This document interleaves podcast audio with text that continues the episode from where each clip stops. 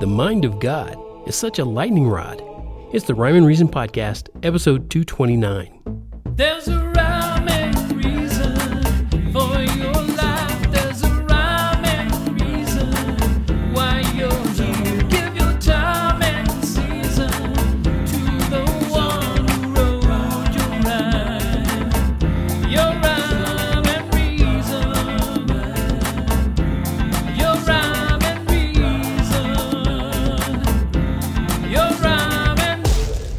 Hey there, Tony here, and thank you so much for being on this episode of the Rhyme and Reason Podcast, which was actually supposed to be last week's Rhyme and Reason Podcast. And uh, it got to be a, a little bit of a challenge this past week. I switched my serving, uh, my host serving, my hosting over to a new server, and I went from a shared server, which a lot of smaller uh, websites are on, and it makes sense to be on, and I was on for a long time. However, my resources and users and um, bandwidth is being used up, and that's a good thing because it means more things are going on. And it's also a bad thing because I have to switch servers, which means it's like, you know, packing up your house and moving all in the digital world. And sometimes it goes very smoothly, sometimes not quite so smoothly. And in this case, it was not so smoothly. And so I'm telling you all that so you'll know that uh, we're back online and things are going well again. And I should probably just jump into the subject, the mind of God, because that's got to be more interesting than all the stuff I just said, right? But we got to be careful because the mind of God, eh, it's probably not what you think. How many times have you heard this? It's all part of God's plan. I've heard it a lot. I've heard it a lot lately, and from Christians. And I got to tell you, it makes me cringe every single time.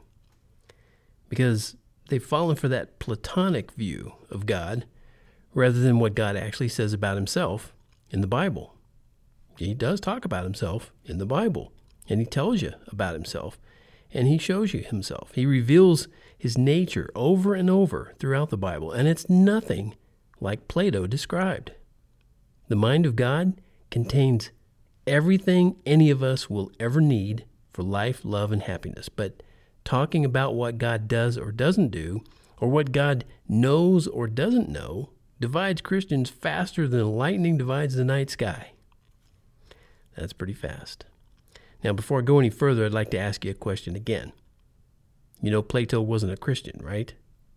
Quite the opposite, in fact. He was a pagan Greek philosopher. Yet he influenced one of the biggest Christian influencers. You might know this name, Augustine. And that influence was so strong that Augustine interpreted the Bible based on what Plato said about God instead of what God actually said about himself. And to quote a fairly famous politician now, I guess you can call him a politician, that's a huge problem. The mind of God isn't revealed in Greek philosophy. It's important to know that your one true, living, loving creator, aka God, designed you to be an awesome reflection of Him and His nature. But, and this is a big but, He didn't decide before the foundation of the world every thought you'd ever think, every word you'd ever say, or every action you'd ever take. God took a gigantic risk and let you have your own will. Hmm, some would say that didn't turn out so well. Of course, I disagree, because having your own will means you get to make your own choices. And making your own choices means true love is a distinct possibility. Sadly, it also means that true hate is a distinct possibility. But that's a necessary and possible consequence of free will. The Greek philosophers, like Plato, said if God is perfect, then he can't change in any way. According to them, that, uh, that would take away from his perfection. Their silly claims say that God is, or they would say back then that he is, that he's impassible, which means he has no passion. He's immutable, he never changes. And he's impeccable, he's unable, unable to sin. But the mind of God is revealed in his word, and it's not like those claims. If God himself told you he loves, or that he changes, or that he resisted all sin, would you believe him? Or would you prefer to believe what pagans say about his character? Well, I hope you choose God's word on the subject instead of Plato's. When you do, you'll discover love beyond comprehension, mercy and care beyond understanding. You'll discover the Creator who can be moved and affected by your cries for help and your prayers of thanksgiving.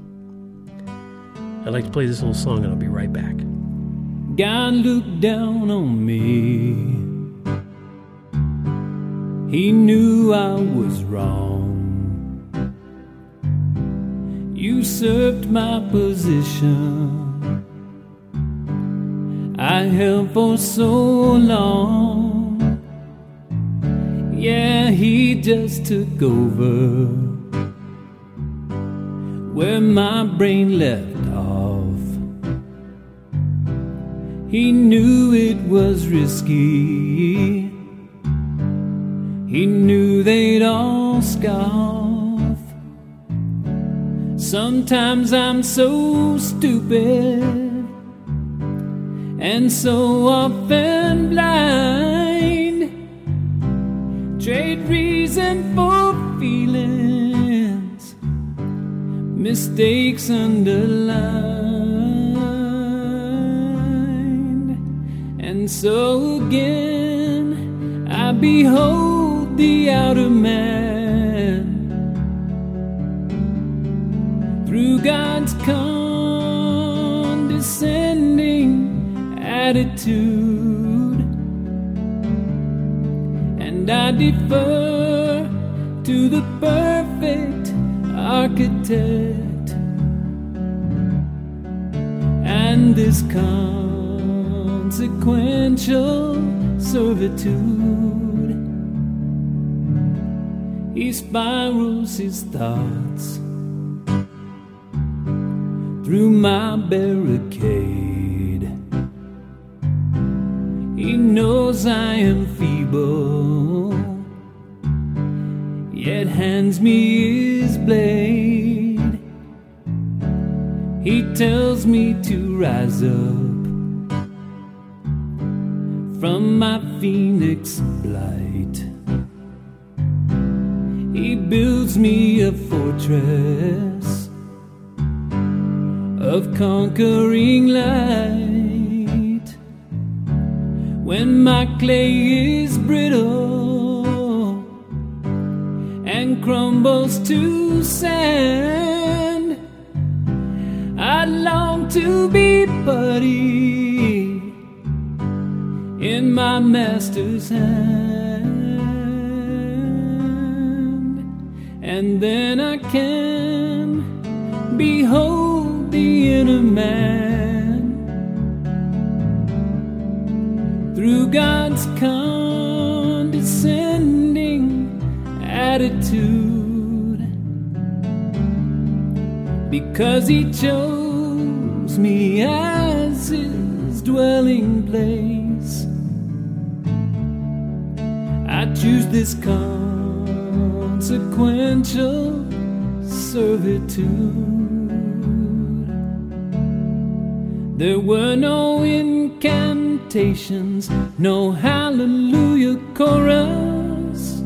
He just commanded his spirit, relinquished his position, succumbed to his detractors, withstood an inquisition,